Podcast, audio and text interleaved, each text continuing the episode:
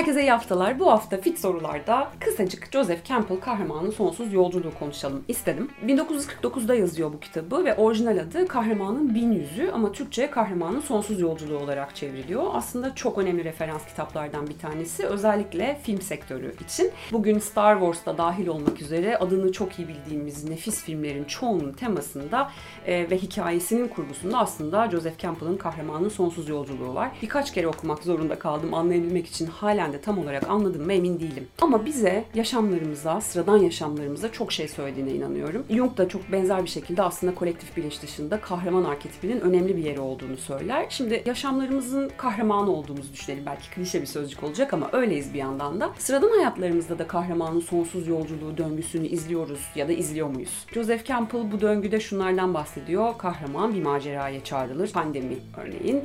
Buna icabet et, eder ya da etmeli midir? İçine girdiğinde neler deneyimler, içinden nasıl geçer, neler öğrenir, nasıl sorunlar yaşar, o sorunlarla nasıl yüzleşir ve günün sonunda evine nasıl döner? Bence şahane sorular. Bu sorulardan sonra sizi Joseph Campbell'ın çok sevdiğim bir sözüyle uğurlamak isterim.